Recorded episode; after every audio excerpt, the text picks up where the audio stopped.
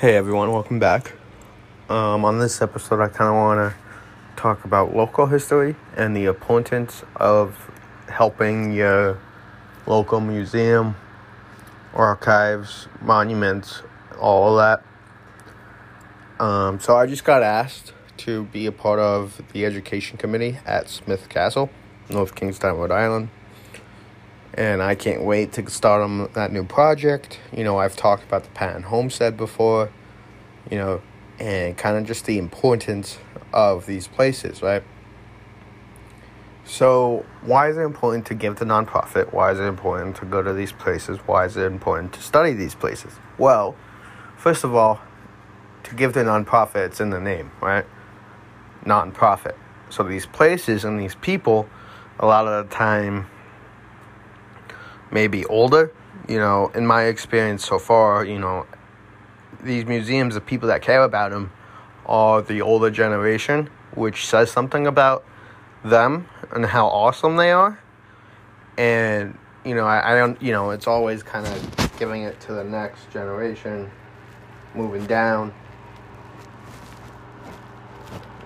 But it's hard because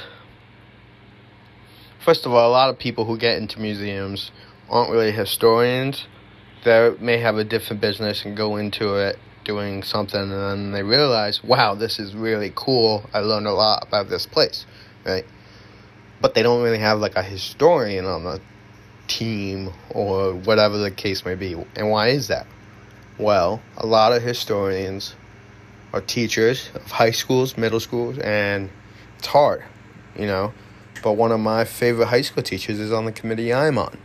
I mean, granted, with COVID and going on and everything, people want to find more things to do, so far and so forth. But that also means because of COVID, nonprofit is the last people to get money.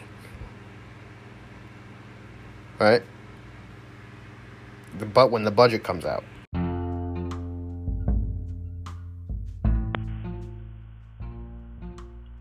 Know, people want to know the stories of those who could not tell the story, right?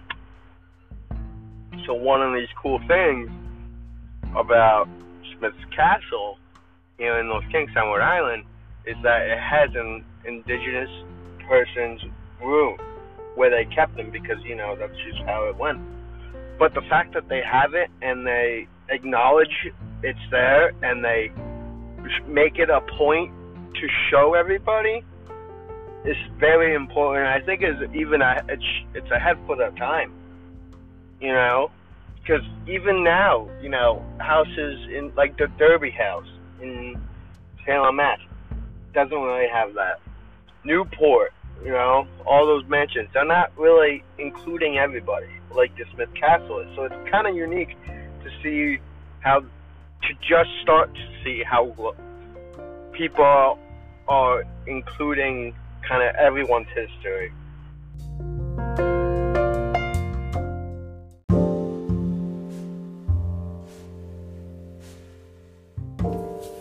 I really do think podcasts are going to become the new biggest thing for local museums and local archives due to the fact that people don't really want to read which I totally understand.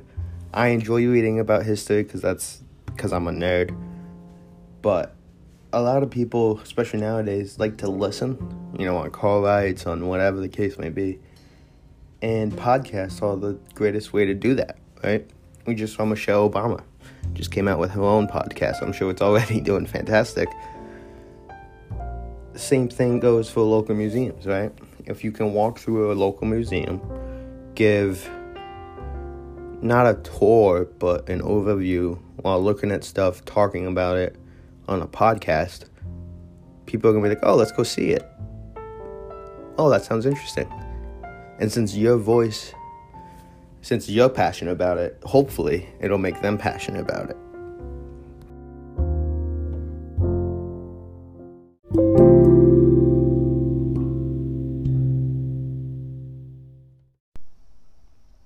I start my next journey with Smith Castle, you know, a nonprofit, you know, I'm not getting paid, which is fine. And it, I've been thinking about it a lot. And it kind of put in perspective to me, like, how important supporting not only local museums and nonprofit like museums, but nonprofit organizations who, you know, support whatever the case is, how important it is to give to them. Because not only the people running it are trying to make a living, the people that care. You know, pe- these people who work at the local museums, you know, who I've come into contact all just love what they do and they love the place. You know, I mean, sure, a lot of them may be older than myself, but they're there because they care. They're not there to make money, but whatever the case may be. They are at the museum, they're at the nonprofit because they care about something. And for me to just like be able to go somewhere and put into work my historical context, you know, what I learned in college, basically what I learned, and put it into something. It makes the whole reason why I went and got the degree, and it proves to me again, you know, I'm in this field for a reason. I can help this field, and that's all people should do and want in life is to help. You know, so, you know, some people just want money, whatever the case may be. I don't look at it that way.